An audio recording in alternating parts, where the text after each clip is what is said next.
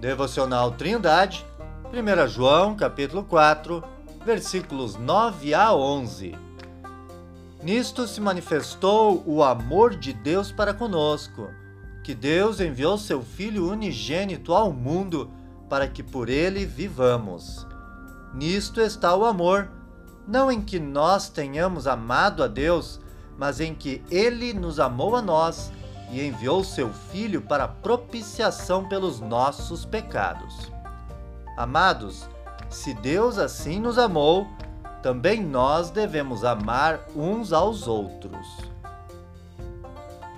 Nos versículos anteriores, João disse que Deus é amor e, portanto, aquele que é nascido dele também ama. Agora, o apóstolo explica como se manifesta o amor de Deus. Não é um amor teórico, mas prático e sacrificial. O Pai enviou seu próprio Filho ao mundo para nos salvar. O Pai amou pessoas que não se importavam com ele, que não o buscavam e que viviam em desobediência rebelde. Porém, a sua santidade e justiça não permitem que um rebelde seja perdoado sem que haja a devida punição de suas transgressões.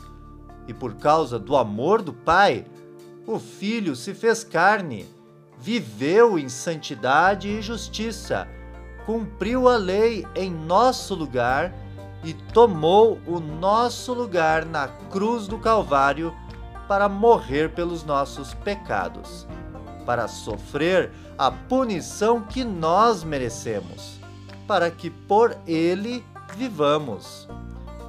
Diante de tão grande manifestação da graça de Deus para com pecadores que nada merecem além da condenação do inferno, o apóstolo chama a atenção de seus leitores e diz que se Deus assim nos amou, também nós devemos amar uns aos outros.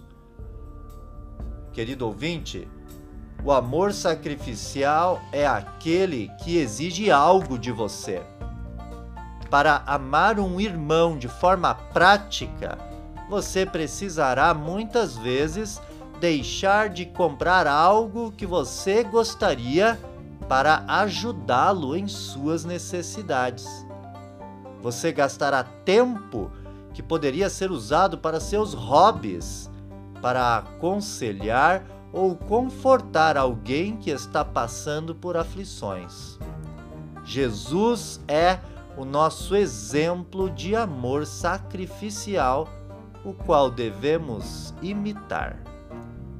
Que Deus abençoe você. Tenha um ótimo dia.